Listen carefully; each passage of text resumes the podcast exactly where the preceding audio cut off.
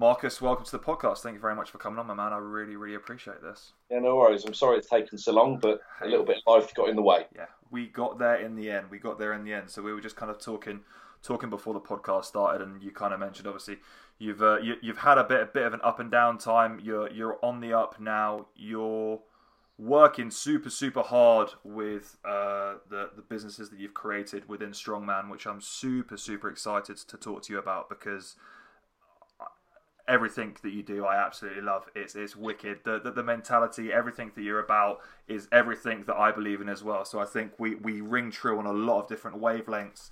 Um, but another thing we were talking about before we started is you actually have a super rich history in just sports in general. So can we just go over that again? So how old were you when you first started playing sports?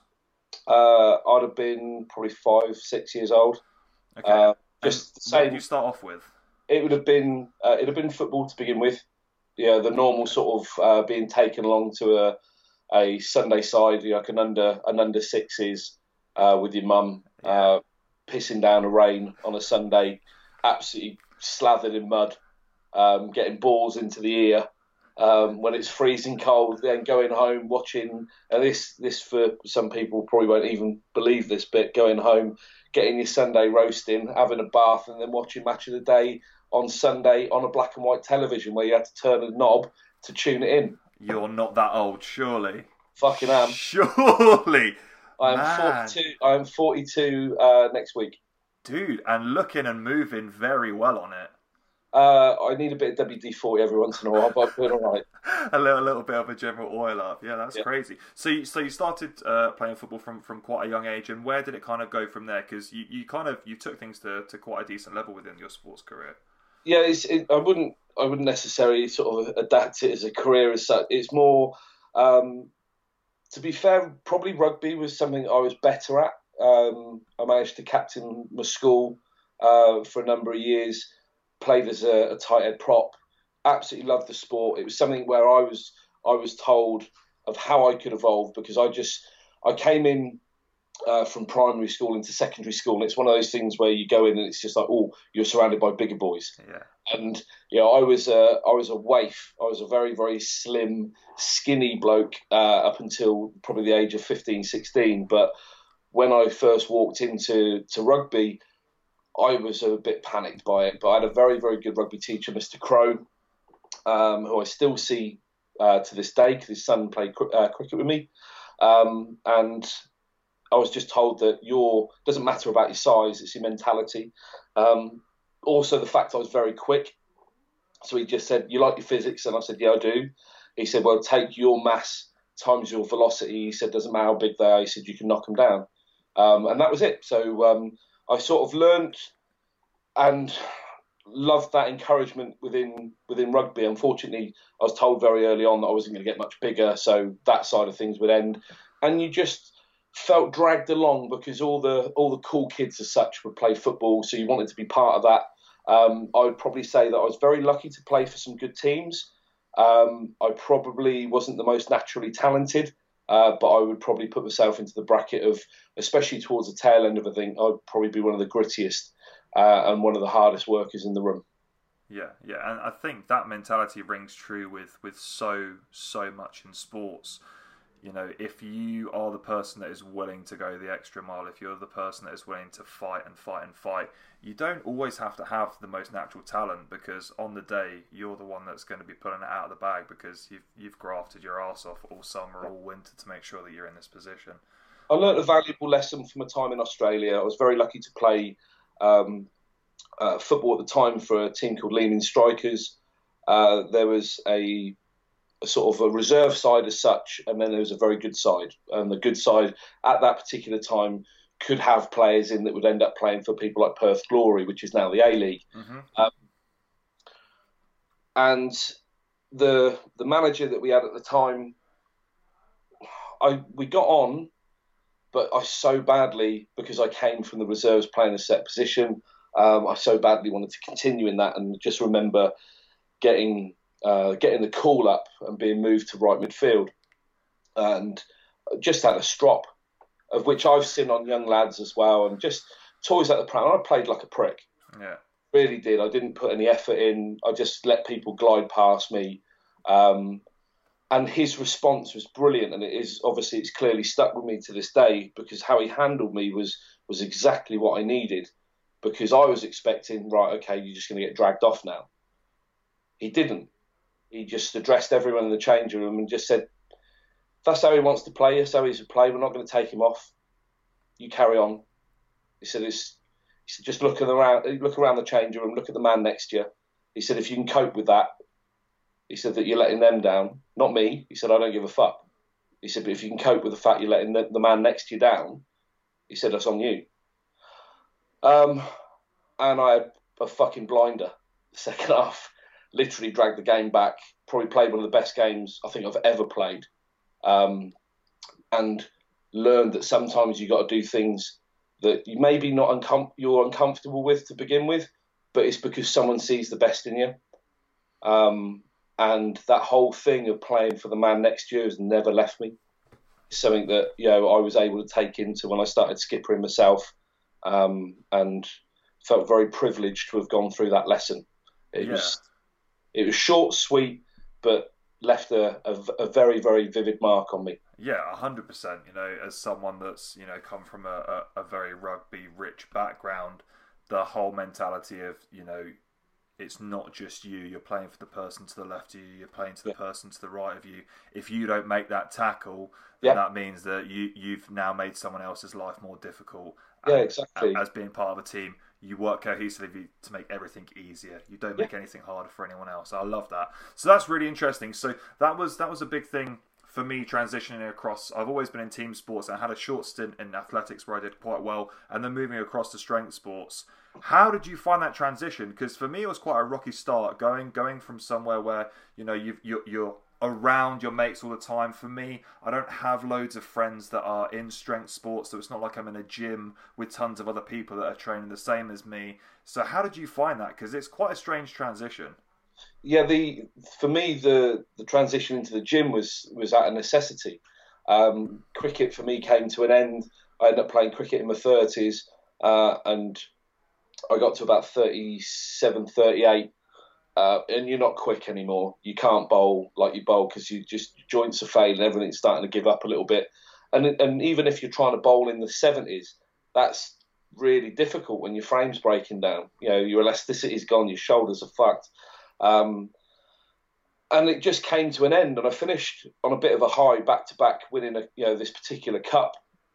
And um, one minute you stood there with sort of like your peers being presented a trophy, and the next minute there's no pre-season for the first time in over two decades. There's no pre-season. There's nothing then to look forward to, and only a couple of months have passed from that, you know, the end of season presentations through to that particular point, um, and I just lost sort of sight and of who I was. I lost a bit of my identity. Yeah. Um, and I had a bit of a bit of a life wobble because of it. So I didn't leave the house for for 32 days.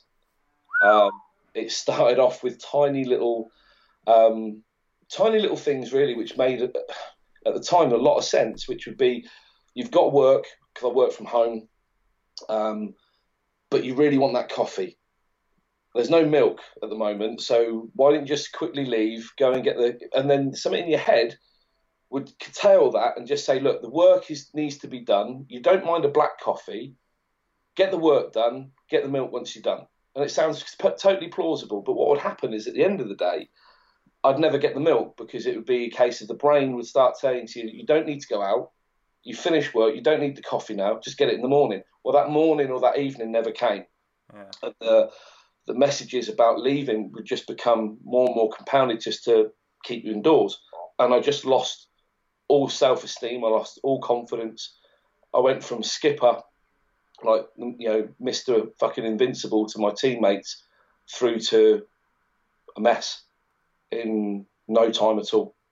And it was that really when I had a chat with my wife at the time and said, um, I, I just have no identity. I don't I don't have anything to sort of be here for. Yeah. Um, it just felt like I was completely gutted, absolutely stripped down to core components. And she said, "Well, Didn't you used to train a lot and didn't you used to do this when you were sort of teenager? Um, why can't you find competition that? So even though she's my ex-wife, I owe her a hell of a, a lot for that sort of point. Uh, and that's when a true friend came to the rescue because I'd seen that my friend Chris Chris Charles had started doing um, amateur bodybuilding, so he's doing physique class. Okay, yeah. Um, phoned him up, just said, "Look, I'm in a really bad way. You go to the gym. Would you mind grabbing me, you know, taking me one night? I just need a bit of an out." And explained the situation. Thirty minutes, mate. He's at my doorstep. Wow. Walks in, put this on, and you're going. And my fears and anxiety, I've not left the house in over a month. My fears, anxieties were through the roof. I've never experienced any of this. I've never experienced fear like this. Uh, and there I am, stood in the corner of this place, Ironworks Gym in Didcot in Oxfordshire, fucking pinching my thumb just to feel something. Um, and that was the start of it. You know, I faced my fears and I went through probably the.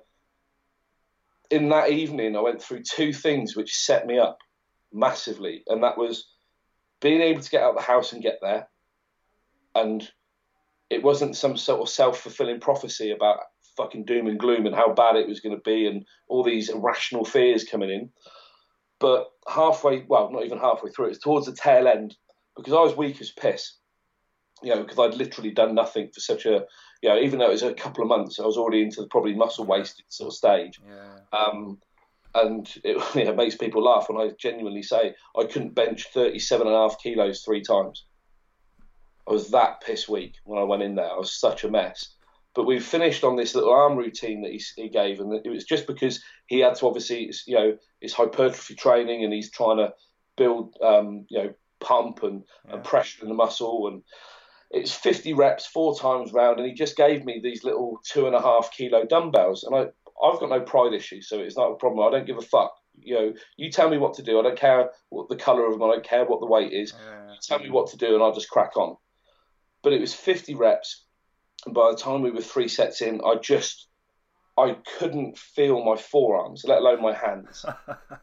it was just fucking agony, and I'm I'm not a not easily sort of put off by stuff like this. I'll I'll grit and graft my way through. Um, and he just said, "There's one rule with it: you just don't put them down." So I just had to try and readjust them because it was falling out of my hand, and I couldn't shut my hand. It was just fucking swollen. Uh, it's like go karting hands. yeah, yeah, yeah. Um, and I just went to readjust it. He said, and he got in my face immediately and just said, "You put them down." He said, "You are fucking done. I'm not going to give up my time. If that's what you're going to do, if you're going to fucking quit at the first hurdle, it's pointless." And you know, I was being very honest with myself, but I managed to get through it. And I'm sat in the car half an hour later, just unable to drive, just unable to lift my fucking hands onto a steering wheel. And I was being really truthful myself in that I'd gone through the pain element. I'd gone through that a number of times, and I was I was being honest. I couldn't hold these things. Yet I fucking finished it. I did it. So who was lying to who? Mm. It was the first time I questioned what my brain would tell me every once in a while. And I'd been pretty fierce competitor over the years and managed to eke out the best out of this body and certainly the best out of my brain. But that was the first indication that, you know what? Maybe there's a little bit more to give. And that was it. Day one was fucking perfect. It set me up because it was from that that every single training session was a challenge to see what I could find. Yeah.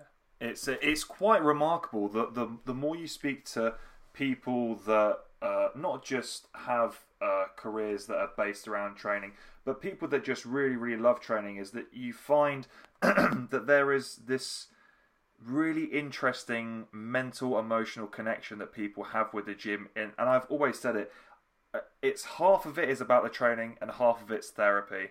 It's and it's the way that you process things. It's being in that that uh, stressful environment. It's putting your body through hardship you're breaking yourself down you're building yourself up you're stronger you feel more confident and every single time you come out of there you feel like you've gone through something and come out the other side and i'm sure there is something psychologically absolutely incredible because I feel like it just shapes you differently as a person.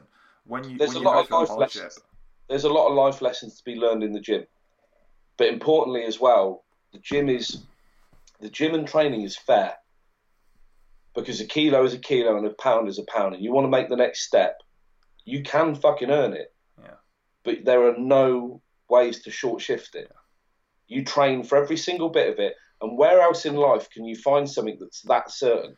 Yeah. If you tick these boxes along the way, which is obviously the expression you'll always hear from me, uh, and also why I also look to the left when I deadlift is if you look at lockout, you'll see that my head automatically goes over there because when I first started doing it, I was physically, mentally ticking a box in my head and putting it over there. So every time, every time that I would come in with a fear or an anxiety or you know a situation where I felt pressured about something, I'd have this fucking mountain of boxes that proved to me. Do you know what? You said that about the previous thing, you couldn't do it, and yet look, look at all you've got. So there's lots to be learned from it. But um, in terms of the strength training, though, that didn't happen for another two years. I just trained. I just lost. I lost fat um, very, very quickly. I managed to, you know, get myself back into very good condition, you know, quite swiftly. uh-huh. I think, as I said, it's easier to retrace your steps than it is to forge a new path. Yeah. But I was always, I always had an eye on the bigger lads okay, because you know you are in there and it's you, you know, say you're bench pressing. I couldn't do fuck all to begin with. I couldn't squat. I couldn't deadlift. Um, and you're seeing guys like there's a guy called Gino, um, you know, and he's bench pressing 140 kilos, and this is the measure of the place as well. But at the time, it's like, you know, it's all I'd ever known yeah, because it was the first place I'd ever been into that wasn't sort of like um, a commercial gym as such. yeah, Um, and it seems laughable now that you sort of see someone benching 140 kilos and say, oh, I think that'd be, you know, one day, one day. Um, and then Don't You you rep out 140 kilos on bench now? 12, yeah. Yeah, yeah. I was gonna say, dude, I've seen you rep out 140 kilos like it's nothing. So, yeah, Um, but that was it. It was, it was always a case of I'd be the, the, the dusty old fuck that would sort of say that, I'll, I'll, I'll get that, I'll tick that off soon. Because, well, you've not even done 100 yet. And then within a, you know, a couple of months, there's 100. And then you sort of say, right, okay, that'll be for five soon. And then it was five, and then it'll be a 10, and then I'll do 140. It just, the way that I've always looked at it is if you keep aiming for something that feels unreachable, um, and try and learn as best you can through your mistakes, then even if you fall a little short, you're still far more advanced than you'd be if you were trying to be fucking sensible about it. Um, and yeah, just within a short space of time, just managed to sort of get the numbers up. And I just didn't want to be a strong boy in a gym. And I said to my friend because he was competing, um, you know, he was on stage, and I said, I, I need my thing. Yeah. Um, and he said, Well, what do you want to do? And we had one lad that had done sort of like a local strongman competition, um, who uh, knew Craig Molyneux. right, okay, yeah, Got in touch with Craig, and at the time, um, I got very fucking short shrift from him, which uh, I think I must have just caught him on a bad day because he fucking talks as much as I do. yep, yep. which I. I will always remember, but at the same time as well, I am grateful because he pointed me in the direction of a place to, to have a competition. And um, yeah, that's it. That was the start of it. And the best thing, it seems crazy to fucking say it, but the the best thing that happened to me is that um, I tore my bicep out in the first event. I was gonna say, I, I was looking back through through your Instagram, and you that was a nasty bicep tear, wasn't it? I Mm. mean, it looked messy as hell. The, the tear itself was because nerves. I didn't warm up, went straight into an axle deadlift, uh, 250 kilos.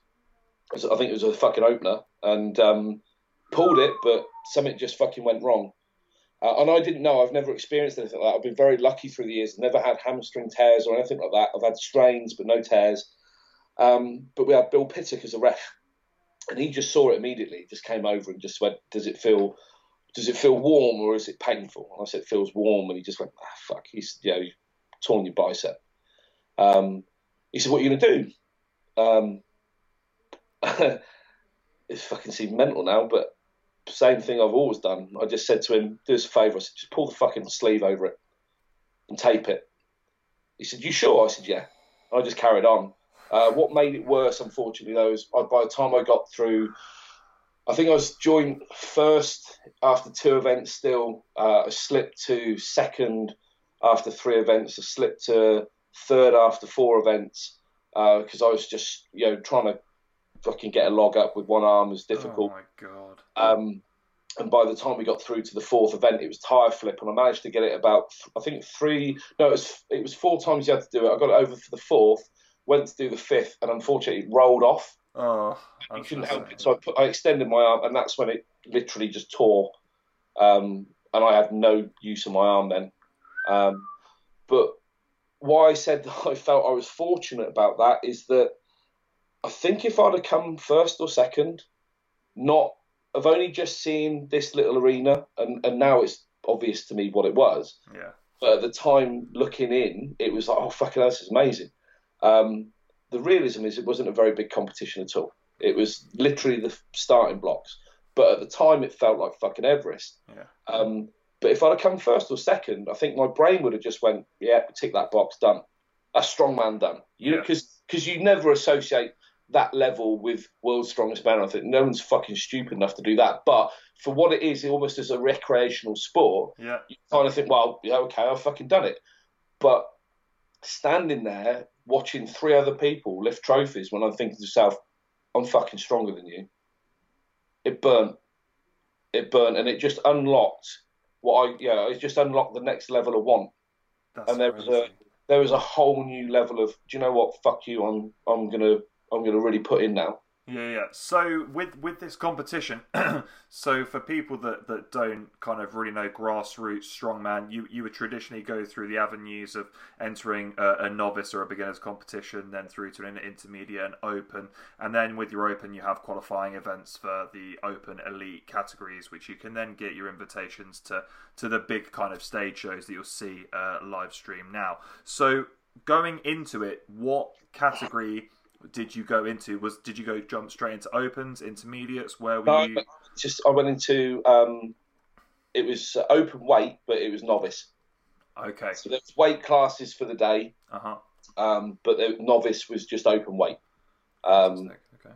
So I remember stood there, and two of the lads are some of my friends to this day.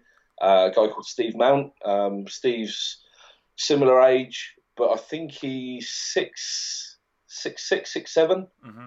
Just a fucking giant, and you're stood there. Oh fucking hell's teeth! This is terrifying, you know. But Steve turned out to be an absolute fucking pussycat, and he's a great guy. Um, and then Stephen Freyer, uh, rugby lad, um, who's still to this day, and now Steve sort of uh, runs Kettering Strongman, uh, and they've become really sort of good mates. But yeah, it's just it was just sort of an entry level thing. The weights were okay, um, but it was where I came from, which I call a sort of tits and t-shirt gym, um, I'd never touched strongman kit, and pretty much for that first year, uh, I racked up ten competitions in that year. I just got the bug. Wow! I just tried to search out loads of competitions that I'd never touched kit in. You obviously, you're gonna you're gonna have a bit of a crossover. There's always gonna be like a log, always gonna be farmers and stuff like that. But mm-hmm. you'd find some uh, when I went to um, Titanium Strength Gym for Sheffield's Strongest Man. Uh, had a, a, particular sort of well, had a, an overhead medley. Um, it had um, a good weight Atlas stone, which I'd never done, never done a run of Atlas stones before, um, and it had a uh, a push and load. You know, seven and a half ton, and then you just fucking lump massive lumps of fucking wood in the back, uh, and it's just it was just all good. You know, was, you sort of meeting people like Paul Smith along the way, and that was Phil Roberts' gym. Uh, Ian, who ran the competition, I recently bumped into again at uh, Britain's Strongest Masters, and it's brilliant to see them all. You know, that sort of camaraderie that comes with it. But I think, I think what I always wanted is after that first experience of speaking to someone like Bill Pittuck, who's a bit of a fucking ledge yeah. by his own right, you know, an old warhorse, a bit of a warrior really for what um, and how he trains. I didn't want their time that they gave me because they were really kind to check on me after after injury uh, and make sure I was all right. I didn't want that time and effort that they put into me to be for fuck all. Um, so I found it as a, you know, a bit of a responsibility to make sure that if I was going to take time and advice off of people, I put it into good practice, and I wanted that first year to be, you know, kind of um, a good reflection of that. Yeah, yeah. So you smashed it. So, so did you get a? Were you able to get a full reattachment on the bicep? Did you? Did you uh, go for, for but, surgery? No, I've got a gap. Okay, okay. I've had pre- what I've had a basically a previous injury where I severed everything to the bone. So there was a previous surgery there, um, and not much in the way, which is why that arm never really straightens. Okay. Because I didn't warm up, purely it's bent. The axle's pretty forgiving, so all that surgery that I had ten years earlier was just torn clean off the bone. Wow, jeez. So, what was your road to to recovery like? So, I it man, it's it's crazy when you talk about these things. There are so many very very similar parallels that I've had throughout absolutely everything with the with your sporting career with the injuries that you've had. When I first kind of started really getting into training I've torn my my pec um, torn it straight through the belly of the muscle. It took them a year and a half to try and figure out what the actual issue was uh, and because it's through the belly of the muscle I just there's nothing I can do about it. It's just I basically don't have half a pec on my right side anymore. It's kind of like well just suck it up. Yeah. Okay. I, I because of the uh, because of some of the sports I've played, there's always been good physios around and stuff like that. And one of the things I did, I just sought out a, a very very good physio straight away. Um, and a guy called John Williamson, based in Bicester, did also did Graston work, uh, which is if you're a bigger lad, um, Graston is uh, you know it's a you know it's a good form of deep tissue yeah. without having to get a hand in there and just demolishing everything in the way. It's a bit more specific. It looks brutal because they use metal tools, um, but I found him as one of the only people locally that did it. And I came into his uh, his place and said, "Look, I've fucking wrecked my arm." Um, and he just asked me. He said, "You're going to be serious about this, aren't you?" I went, "Yeah." He said, "Because I can kind of tell. You know, this isn't just you're not here to fuck about." Yeah. He said, "I'm going to have a word with the boss, which is his wife." He said, I might sponsor you. Um, oh, really? He said, yeah. He said, because otherwise, he said, I think you're going to put your mortgage into my house. Uh, you know, your your mortgage into my house. He said, because I got a feeling. He said, I'm going to be seeing you a lot. Yeah. Um, and John has been with me ever since. Um, but I, yeah, John John got me patched up and repaired. Um, I did everything by the book. Went through some pretty painful uh, rehabilitation to speed things up, i.e., you know, stimulation of muscle fibers and stuff to aid that process uh, and speed it up. Um, and then I was ready a few months later and competed at Body Power with a strap to fuck arm. That's um, mad. And how did yeah, you place that competition? Um, I think I came about 14th. It's 71, I think. Wow. That's a, a big ass competition. I had, yeah, I had a, it was a very, very good year. It was a really good year. It's a shame because Body Power since then really has been on the decline. Um, uh, but in terms of that comp, that really gave me a feeling of place mm-hmm. and also the appreciation because you're you're stood in there. You know, that's only my second ever competition, and you've got people like Terry Hollands milling around, you know, on the broom at the time, and it's oh fucking hell, it's Terry Hollands. You really want to chat to him, yet yet you don't realise at the time he's very he's very insular until he sort of knows you he does like keeps himself, and he probably wanted the ground to fucking swallow me up just so he's not got to stand and get another fucking photo with anyone. Um, and he, as he, by his own admission as well, he does have resting bitch face, as he calls it. Um, but Terry is, it's weird as well because, you say, you look a few years on, Terry's been one of the nicest people uh, to me, both for business and personal. You know, when I said I was going through a divorce, he's been someone that's checked in on me and and been a really really nice person to you know to to have on the uh, the friend list uh, within the sport.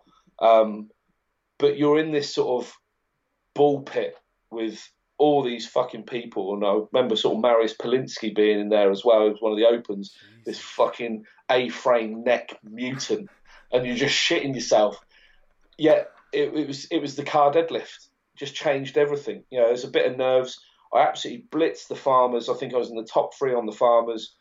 Um, but the car deadlift, and I just watched the video back, and it just lets you know what's inherent in your nature.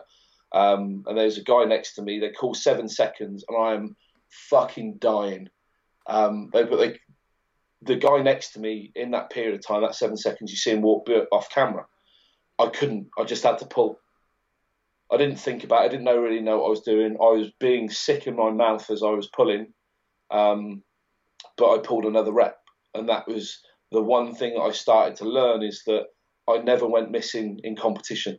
I didn't as a player, and I'm not doing now as well. I was able to find just something else, just a little extra.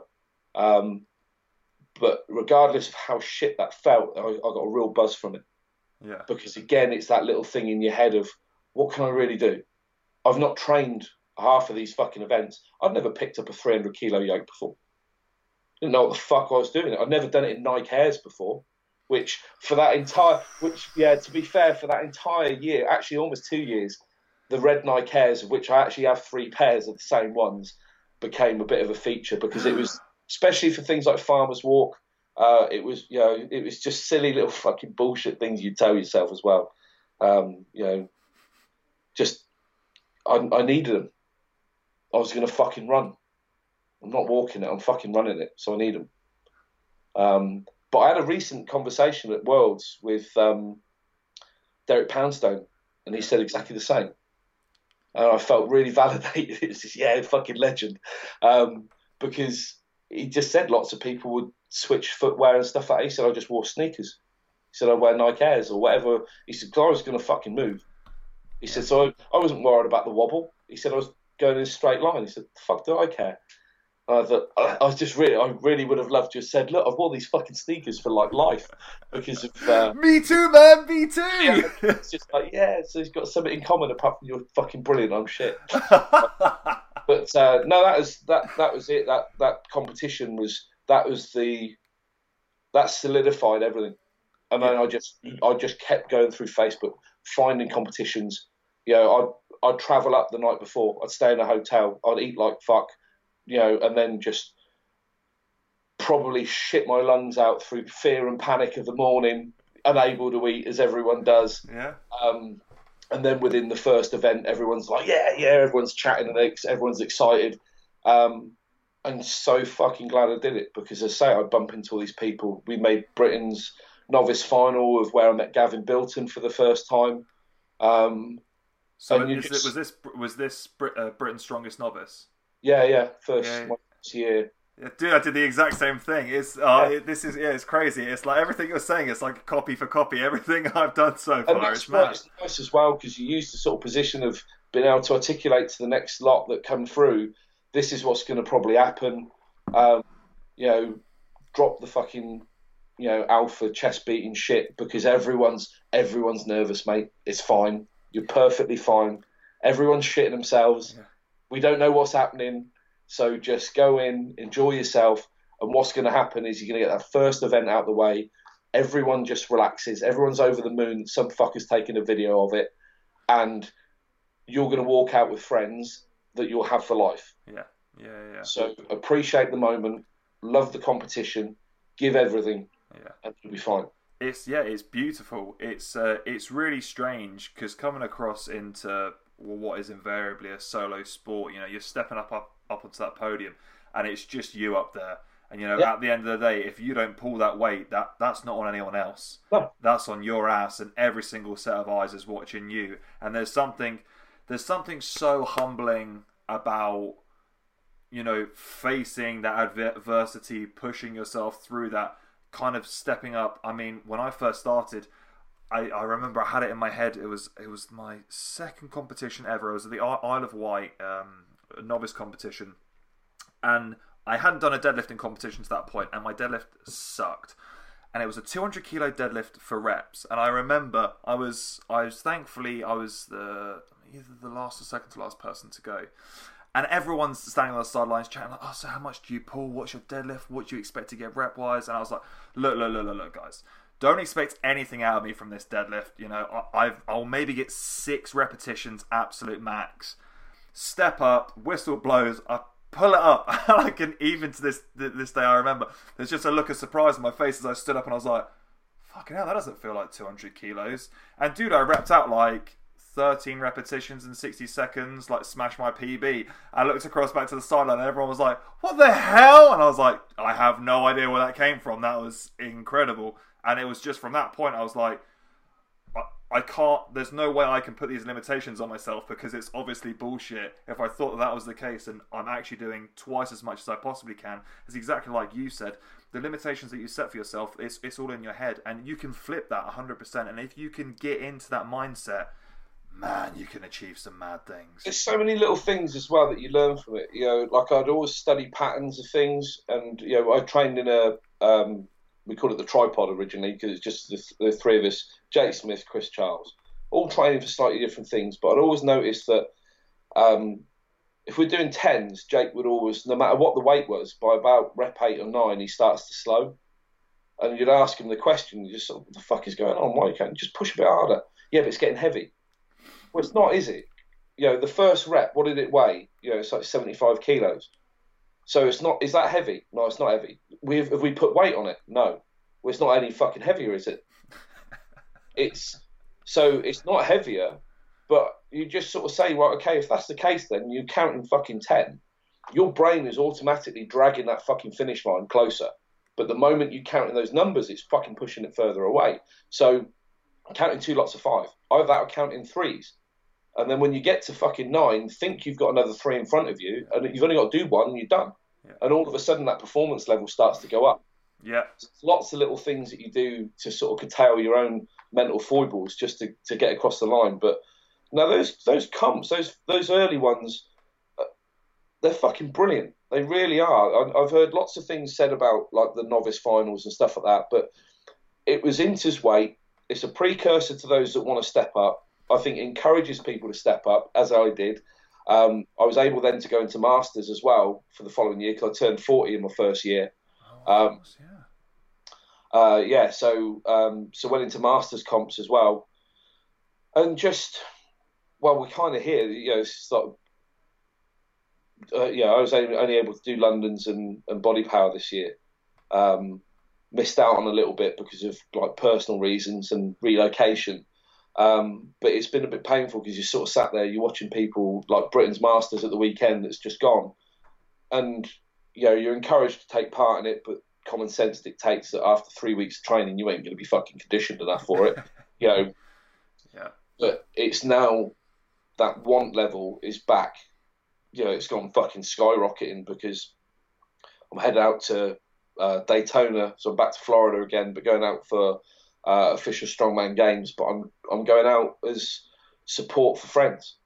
Yeah. And I'm and I'm not competing, and I, that's where I want to be. I'm not bothered that I'll be realistically, even if I was at my best this year, I was good enough, I think, to qualify um, for the online qualifier. When I look at the rankings on there and I know what I'm capable of doing, especially when I look at my strength levels right now, uh-huh. you know, um, I know that I'd have probably been able to qualify, and I know that I'd have probably been 19th or 20th. But you made the grid. I don't give a fuck that you've got Terry Holland there, Nick Best there, those boys to stand and say, do you know what? I made the top 20 and I fought like fuck on the day because knowing that that really is a case of you're never ever happy. On the day, I'll be fucking livid. I'll be furious that I came last.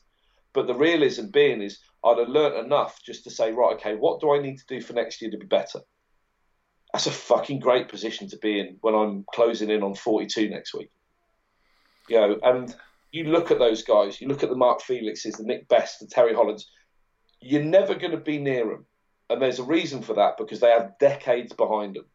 You know, you're new to the sport. I'm not some fucking strength phenomenon. The realism is that I'm probably in the big scheme of things not very strong in this realm you know, to the average man on the fucking street when you're throwing up, you know, bit of tonnage, yeah, it looks impressive. But in this realm, these guys are conditioned for fucking so much more. They're throwing overhead what I can bench. Oh yeah. Um, but by right to earn the right to compete next to them, and also knowing how they would be if you did make it, they'd be as fucking happy for me as I would be just being there and that's one of the nicest things about the sport. You've only got to look at you know the the training partner I've had for the last eighteen months before moving.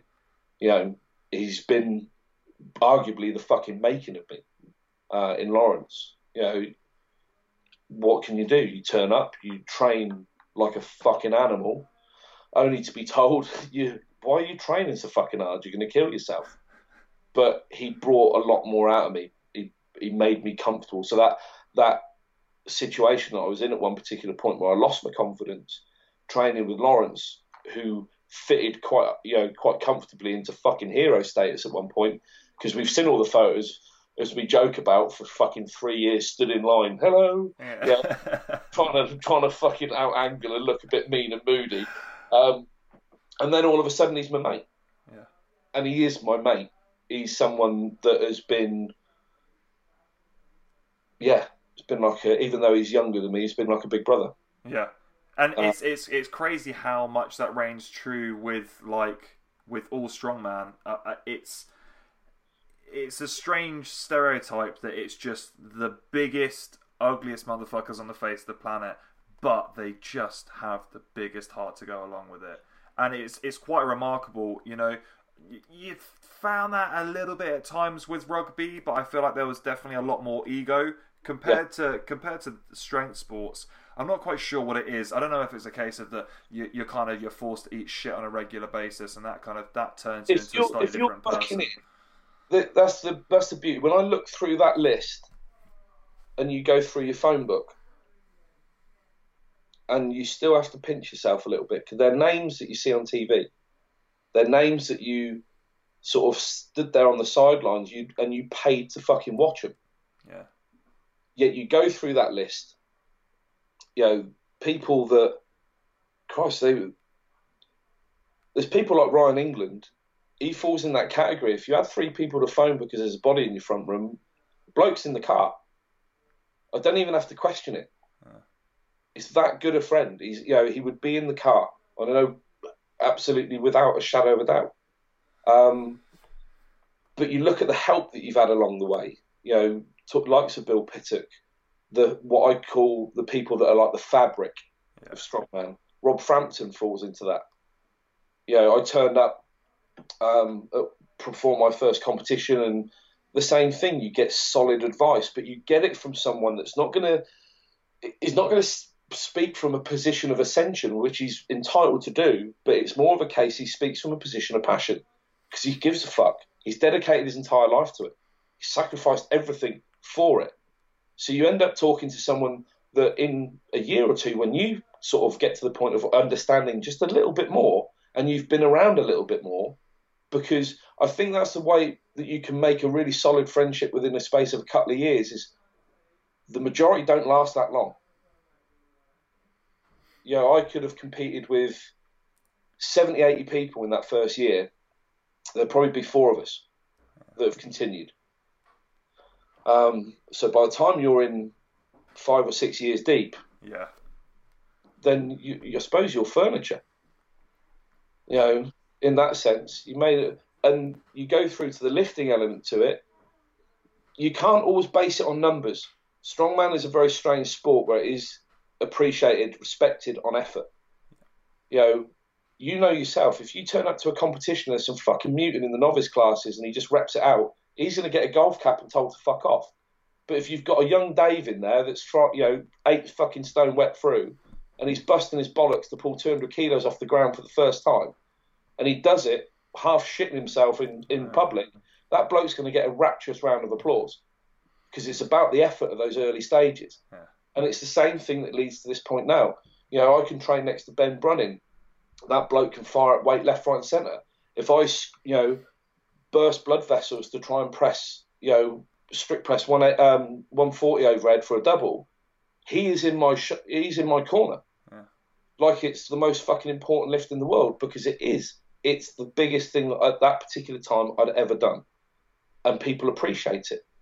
You know, and it transverse across whether it be you know world's strongest man standards, world's strongest woman standards, because you look at that camaraderie that you have you know, the likes of your Andrea Thompsons, the likes of your, um, your Donna Moores, your Rhianon Lovelaces, um, you know, these types of people, you fucking cheer them on and they cheer you on. And it goes across the sport because you've earned that lift and that's the bit. Everyone knows what you've had to do to get there. Yeah. What There's no shortcuts. There's no bullshit. It's it's the only way that you make that lift is if you have put in the steps to get to that point. If you've eaten the correct diet, if you've trained enough, if you've ensured that your body's in good enough condition that you can perform the lift, and you give it your all on a day, you yeah. can't fake that. You can't yeah. fake that. Not in front of people. It doesn't. It no, just doesn't it's happen. not what you did. You did the right thing. Your PBs, your, your, your best performances should come in competition. Yeah, that's, I, I that's, mean that's something that me and Rob talk about on a on a training basis. Is that we always say train hard, perform easy. Yeah. Bust your ass off in training. So when you step up on that stage, you're not going, "Oh my god, this is the first time I've ever lifted a 140 kilo log." It's like, okay, yeah. well, I have conditioned my body over weeks and weeks and weeks and weeks and weeks to ensure that that motherfucker is going up. Yeah. yeah. That, yeah. that is it. There's no other question in it. It's going up, and that's it. And when you have that mentality, it's like, well, what do you expect? But yeah. I really, really, really want to get into the the turnaround for you in terms of being introduced to strongman to running what I would regard as probably one of the most respected brands within strongman. Holy crap! Dude, dude, your journey eh, with with Caveman, with Team Affinity, with having literally some of the greatest strength athletes of all time having your brand represented with them. How the hell do you do that, man? Um, as of the end of this month as well, I'd probably say the arguably the top thirty strongest people on the planet will all have that bag. Got. Um, I'm one of them, but I'm not on that list, ladies and gentlemen. Uh, I'm not. I'm not. No, but that, that's the thing. That's the nice thing. It's that whole bit of you have got something which puts you all together, puts you under one roof. There's no sponsorships and such. It's just a case of that one thing was just designed. You know, it was a necessity. It was being in car parks and, and rugby fields and just wanting some food and a bag that fucking lasted. And um, you know, you put it together for the first year and you buy your own bag essentially, but you've obviously paid for a lot to be made. Uh, you make a dramatic loss and then someone else sees the the sort of benefit of it and it grows a little bit. And then you're introduced to someone who might do a bit of Champions League and you know would they like a bag and um, and then it just grows. Uh, and then before you know it you're past a thousand bags and then you're past a thousand for a year halfway through the year. Then you've got um, two times world's strongest woman Donna Moore using your bag. Um, then you know that you're at the Arnold's. Then you see Lawrence, who's a training partner, but he gets his own bag for 10 years at Worlds. And then he's at Worlds, so you've covered Worlds, Arnold's, um, Britain's, Europe's, uh, Champions League. And then you've got Zydrunas.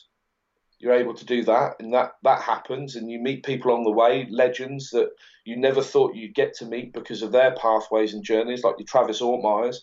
And you, you can gift that to them because you know, you would have never have found the sport or been interested in the sport without those people, those ones that sort of inspired you, and you're able to give that little bit back. So it's not a bag, it's a message, it's an understanding that where their actions led you to where you are now.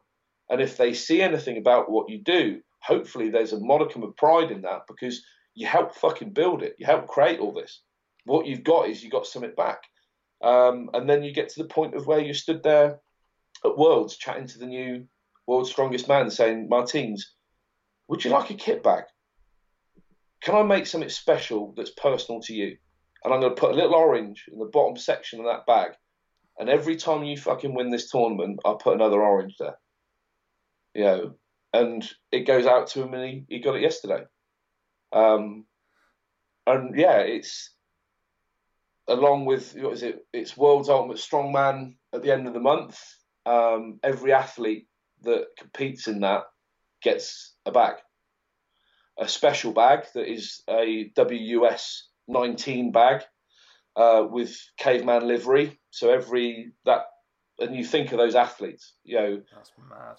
Yeah, the Brian Shaws, the Hafthor Bjornssons. I know he's not competing, but you know, and then you got like the, the up and coming generation of like the Novikovs, who's you know, but they're all happy. Although a lot of them have them already but it's the fact that now you're going to get a bag which is it symbolises the competition that you're in, and next year's will be different. You know, knowing that Britain's this uh, Britain's in January. Every what would be 14, 13, 14 athletes, the best of the country, they'll all have their own individual Britain's caveman kit bag. Um, I love the, it's it's it's the thing is it's it's not even a kit bag though, is it? I mean, like I'm listening, to, I'm sat here listening to you talking, and I'm going, "Fuck!" If you replace, you could replace that word kit bag with anything, because what you're talking about, it's not, it's not something materialistic. What, what you're giving there, it's like it's a little piece of you, and it's just yeah. pure passion. Mate, that's yeah, all I. Whenever, whenever I hear you talk, that's that's all it is. It, you're so, so goddamn passionate about these bags. I mean, there's no way that it couldn't grow to what it's grown to because you're just you're you're, there is you're an end goal. There is an end goal. There is something I want from all this, um, and it's one of the things I stated at the start. Um, well, there's two two parts to it. Every athlete that's been associated with Affinity, and Affinity's been running for ten years or so because I did cricket before. Yeah. Uh, so Affinity was always named that way, so it'd always be attributed to whatever I cared or loved, so it can transverse. Um, but those athletes who are involved in the cricketing side of things, at Christmas time, they give up something of their own, sign it, something of value, auction it off, raise money. Mm-hmm. I did that for a number of years, and you've probably seen with the affinity stuff, even with this, we do quite or have done quite a lot for Great Ormond Street. I think um, this year alone, uh, I think it is this year alone, we've probably done about four grand for Great Ormond Street. Uh, over the years, through various auctions and money, because all of it's donated directly as well. So all people have to do is they just they just send me the the slip of what they've donated. But I think in terms of uh, Catalyst, um, done tens of thousands. Um, but it's because I've always seen that I've found myself in a position of where I'm stood next to people that I admire. Now I would love that fucking t-shirt. I would love that you know that bit of kit. I have all the opportunity for that, and I can get some experiences along the way. So that's my thing. That's my privilege. You know what I'm able to do and where I'm able to go. With some of the trinkets and bits and pieces, what I can do is I can use that for something a little bit bigger than me. So Great Ormond Street has been one, and the reason why Great Ormond Street came around, it's not that I've got children or anything like that. It's just that Christmas always comes a time when people sort of say, you know, ah, charities and stuff. I haven't really got much money, but we buy fucking everything. We spend too much money on food. We spend too much money on shit that we don't need. We buy a fucking jumper to replace a jumper that we've not worn since fucking last year. And there's a lot of waste. So what I've always tried to do, especially with the people that follow Affinity, those ones that you know that come under that bracket of Team Affinity, and that that that itself was something that came about through sort of charity because it was it's called Team Affinity because a West Indian lad called Neil Ramdas we raised a, a couple of quid when he went through testicular cancer, and he just likened it to being a family because he he basically had to give up a cricket bat which was made for him and give it back because he said look I need the money for treatment, so we gifted the cricket bat to him. But because I said it to the outside world at the time, people donated money. So he came back, and that's how the hashtag Team Affinity came about because he felt he was part of something. Um, but it always strikes me is that when these opportunities are here, where you can challenge people to say, look, you're going to go and spend money on yourself anyway. Why not buy something that you're never ever going to be able to buy from anyone else? You buy something that's unique, something you love, but it's going to go and do some good. So that's the bit that I've always wanted to do. And as, as the audience grows, not everyone's going to be able to do it because not everyone is that way minded. But we've got some really cracking people like Jerry Pritchett's a really nice guy to speak to. Um, Martins has been has been really good, and Remark, the videographer guy that works with him all the time, have been brilliant. Stoltman's, Lars, all these guys have been fucking amazing. But as this grows, the overall thing is I want to bring out a kit bag that I want to be able to sell for about 20 quid, basically cost. So that that kit bag is your school bag. So you turn 11, you go to school, and it is the thing that you want to own. And at 20 quid, it doesn't matter if your dad earns 100 grand or 10 grand. That kit bag design will never change. But it's the one thing that your mum, if she ain't got the money, could buy one second hand on eBay because maybe it's just got a bit threadbare. but that kid can still own that bag. Yeah. So there's no, I've got the latest. There's no feeling of, you can own that bag and you don't have to have a fucking penny. So and it doesn't have to mean anything other than what it is. It's attributed to the strongest people on earth. I love that. And if they can help drive that through their association by just, you know, Hafthor doesn't have to pay for his back, that's fine.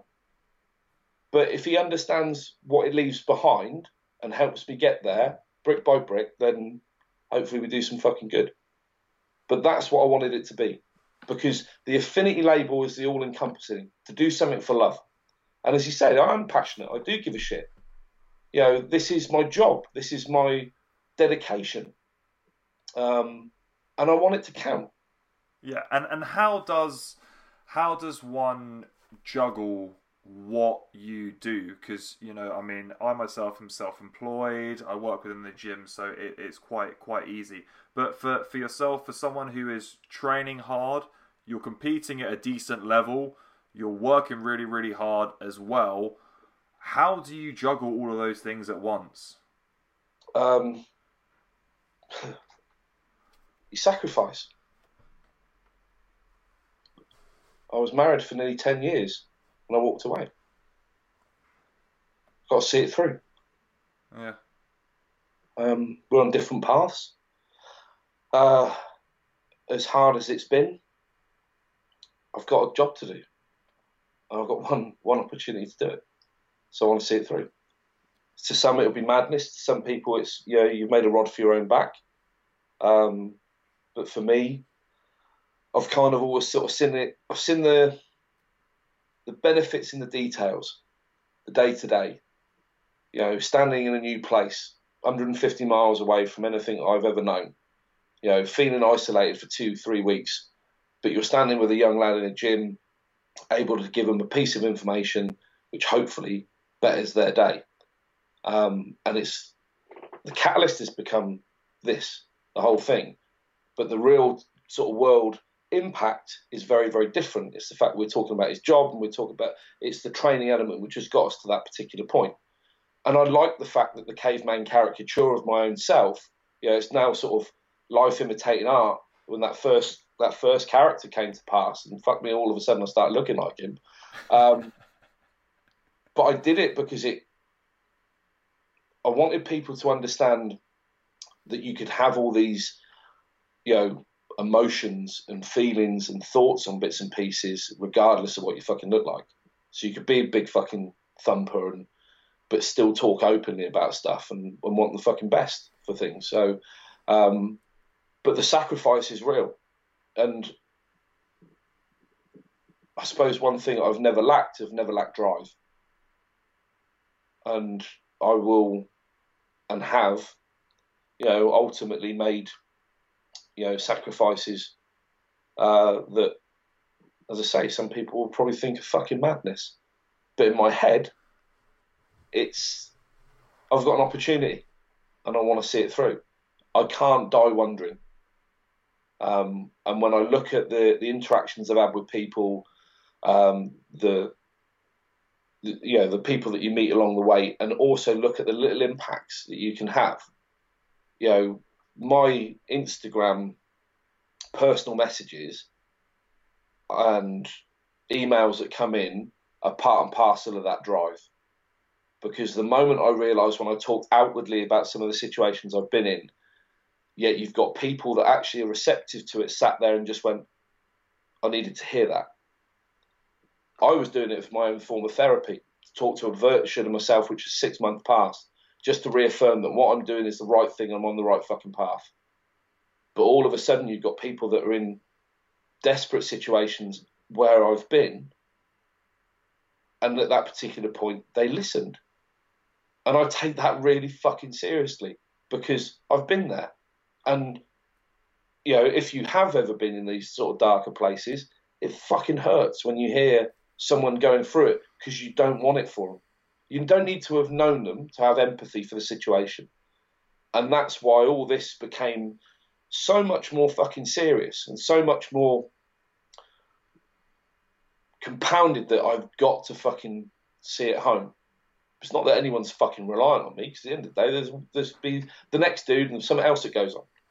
But if you've got the opportunity to try and do something and do it for the right fucking reasons, go hard. Don't fuck about. Go hard.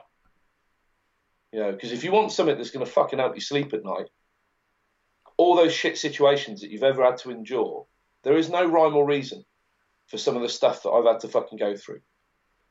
But if that experience can make some other fucker feel not alone or happy to know that, you know what, there's a fucking out from it, I'll do it again.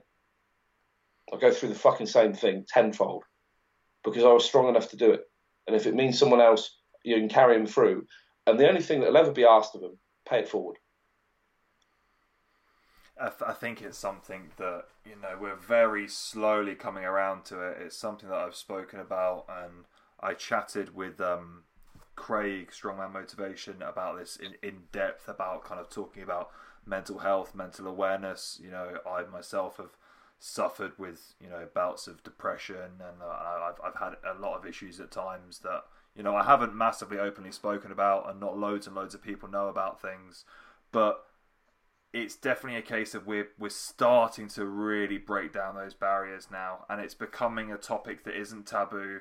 We're being able to talk about mental health more openly, and the more we talk about it, the more doors we open, the more we realize that this is actually so much bigger than we even realized to start off with. Because the more people come forward, the more we understand that this is literally something that affects everyone. Yeah, there is okay. no one that's off the table. If, if you get a, if you if you get a dead leg like a rugby dead leg, full hematoma, and it goes on the wrong fucking vein or wrong artery, you'll rush to hospital and they try and save your leg. So there's one fucking part of the spectrum. If you make punches in the fucking thigh, you get a mini hematoma. That's still a dead leg. You're going to get a little bruise. It's all on the same spectrum. From the person that is batshit crazy just because shit's happened through to the person that doesn't fucking feel very well in the morning and just doesn't want to face the day, that's still on that big scale. That's just mental health. That's just what it is. It's you know, no one wants to sort of go along with the whole sort of scheme that it falls into the same sorts of things. But if you wake up in the morning, I say you just feel just a bit under the fucking weather, that falls under mental health. That's just what it is. Just fucking accept it. But I'm happy to put myself out there. But I have no ties. I have no one that I can embarrass. It doesn't bother me anymore. I'm fucking bulletproof because of it. I don't give a fuck. I'm comfortable in my own skin. I've been through the shit, so there's fuck all else anyone can fucking throw at me now. But as I say, the, the reward is that that poor fucker that sat there needs to hear that. Because at the moment, to that one poor fucking soul, the world's ending. And you might just be the voice that stops their world from ending. And you, yeah, and you, you, you, don't know. You don't know. You know, you don't know people's situations. You don't know what people are going through. Well, and fair, if you can say that and you know change someone's life, then that makes that completely validates your existence up until that point. You know, you have saved another human life. Man, that's, that's been that's part. Bad. To be honest, that's been part and parcel of it. The the message from one lad. Um, I won't go through to the the full rigmarole what happened to him because people will be able to probably know who he was. But lad was very ill. Um, kind of rejected the help that was offered because he thought he was gonna thought he was gonna die. Um, pushed family away. Uh, found himself isolated. Um, and was literally gonna fucking well basically stared at the same tree for about three months. Was gonna fucking hang himself off the tree. And I think I was in pro strength on a Saturday morning just talking about accountability and that no matter where we are and what we're doing and what what is kind of happening, we are accountable for where we're at. We've had some part to play in it. We've made choices that have led us there. Doesn't matter how fucking shit that feels, but what I wanted people to understand is if we found ourselves there, we can get ourselves the fuck back out. Because if you can go left or you go right, you're in a privileged position in life. You've got a choice. You know, I have been in countries where I've witnessed people with no choice. And that was the fucking hardest thing I've ever had to experience because you know, whether they live or die is down to luck, not fucking choice. Um, and it was, yeah, that'll always kind of fucking haunt me. So I came back with that idea of the fact that, regardless of difficulties to take, those choices that we made, whether it be forethought or just by situation, that led us to a particular point, we are accountable for that. That is on us to a point, and we can do something about it. And for fuck knows what reason, this lad was listening to my shit on a Saturday morning, but he was, and he said it was the fucking kick in the ass he needed. And about two months later, once he started getting himself on his foot, he wrote me wrote me a message, and I don't mind admitting it. I fucking I, I was a bit taken aback, and I had a bit of a cry about it because it was like, what the fuck. Um, but it's no different in terms of you got lads, and I don't think he would mind saying that you identify and you pick apart what's happening to him. And Luke Fulbrook was one. Yeah, I didn't know him. I'd, I'd encountered, and I would say encountered him once because it was at London's Strongest Man one year, and this fucking behemoth of a bloke with a ruddy face who just needed to fucking sit down, sort of grunted at me as I got out of the way. Uh, so if my first interaction with him for anything to go by, I'm fucking not the sort of bloke I'd want to have a fucking chat to, but I could see, I could see in some of the, the language used, the posts that were coming up, that the boy was in just turmoil, and sent message, sent message, sent message, and just continued just to fucking chip away. Um, and this lad, I am so fucking proud of him because he worked like fuck, and it's so easy sometimes to bail or go down different pathways, but to take something head on that's that bad, that's that ingrained, that you've lived with for such a long period of time, and it's helped shape not only your situation but your life and everyone around you. To make a wholesale fucking change for the betterment of yourself, so therefore you can be a better person to greatly affect those around you, is a fucking hard thing to do. But that boy is flourishing. And it's one of those ones now where I see him helping others, and it's that knock on effect again. And I'm so fucking proud to know the bloke. You know, simple little things, mate. I'd just send the bloke a cap just to have something because he, he would tick something off, he would do something, and it would just like I'm going to send you a cap.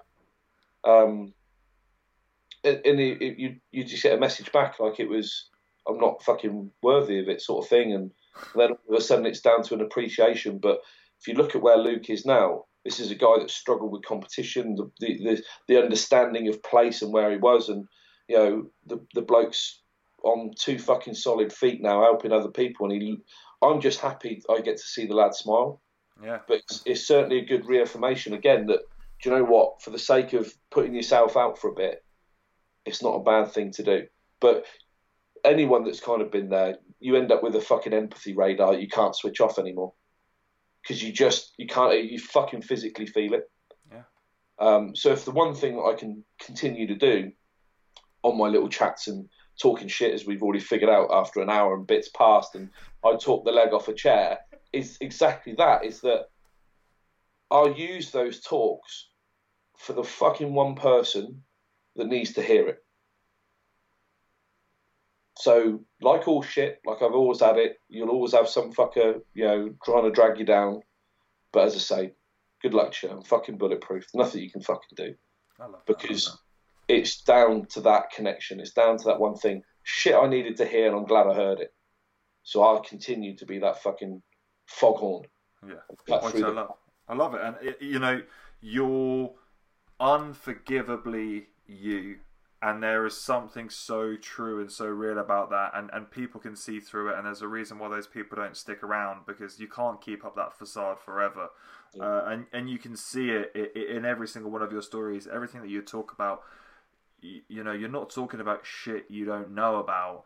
You're talking about stuff that you have been through that has shaped you and has changed the way that you think about things. And you're giving people this free opportunity to not have to go through the shit that you've been through, but to learn the lessons that are associated with it, which I think is completely commendable because if we can stop people having to go through those hardships, then I I think it's a smart thing. You know, we don't all have to eat shit, but if we're aware of what's going on and how we can shape things and how we can change things, I think would make the world a much much better place. That's why there's a big hashtag that goes along with things sometimes called "Just Don't Be a Dick." You know, it's the life rule do unto others as you uh, uh, uh, done to you. Uh, it just boils down to one thing: just don't be a dick. It's not take, hard. Take a fucking minute. Take a minute. Don't be a dick, and then all of a sudden, life's a better place. Love it. Right, I, I, want to, I want to end on a on a quick question, and I ask it ask it with everyone, and I find it very very interesting. So I want you to imagine for a second that you are stepping into a time machine and you're going back in time and you're going back to uh, your younger self. So pre-teens, early Marcus, you get to sit there for a second with your younger self, look into your eyes, and part one bit of knowledge, one ounce of wisdom, motif, saying, quote, whatever it might be, a, a way to live your life. What do you tell your younger self to help you get through to where you are today? Never compromise on what you want to be you can fail at something you hate. Find something you love, never compromise, give everything. Love it. Love it. Perfection. Absolutely amazing. Man, thank you so much for chatting with me. I appreciate this so much. There's no way that we're not not going to do this again because mate, you could sort the leg off of a chair, but I would happily sit here and listen to you for the next three and a half hours. I just got to sleep at some point. That's all. Cheers, man. man, uh, as, I say, just yeah, it's nice. It's nice to you know. I, I still feel a little awkward at times because all I do is you know you just lift a little bit of tin and chat shit on the internet, and I don't understand that makes how that works, but. Um, especially when you're in the arena of people that have done legitimately amazing things. Uh, but I'll take it. I'll take it, mate. You've you've earned absolutely everything, and there's so so so much more. I honestly think this this is really just the start for you, man. With the passion that you have, listening to you talk, everything that you're about, everything that you're working towards, mate, I, there's not an ounce of doubt in my mind. You're you're there. You're there. Thank Cheers. you very much, man. I really appreciate it. No worries.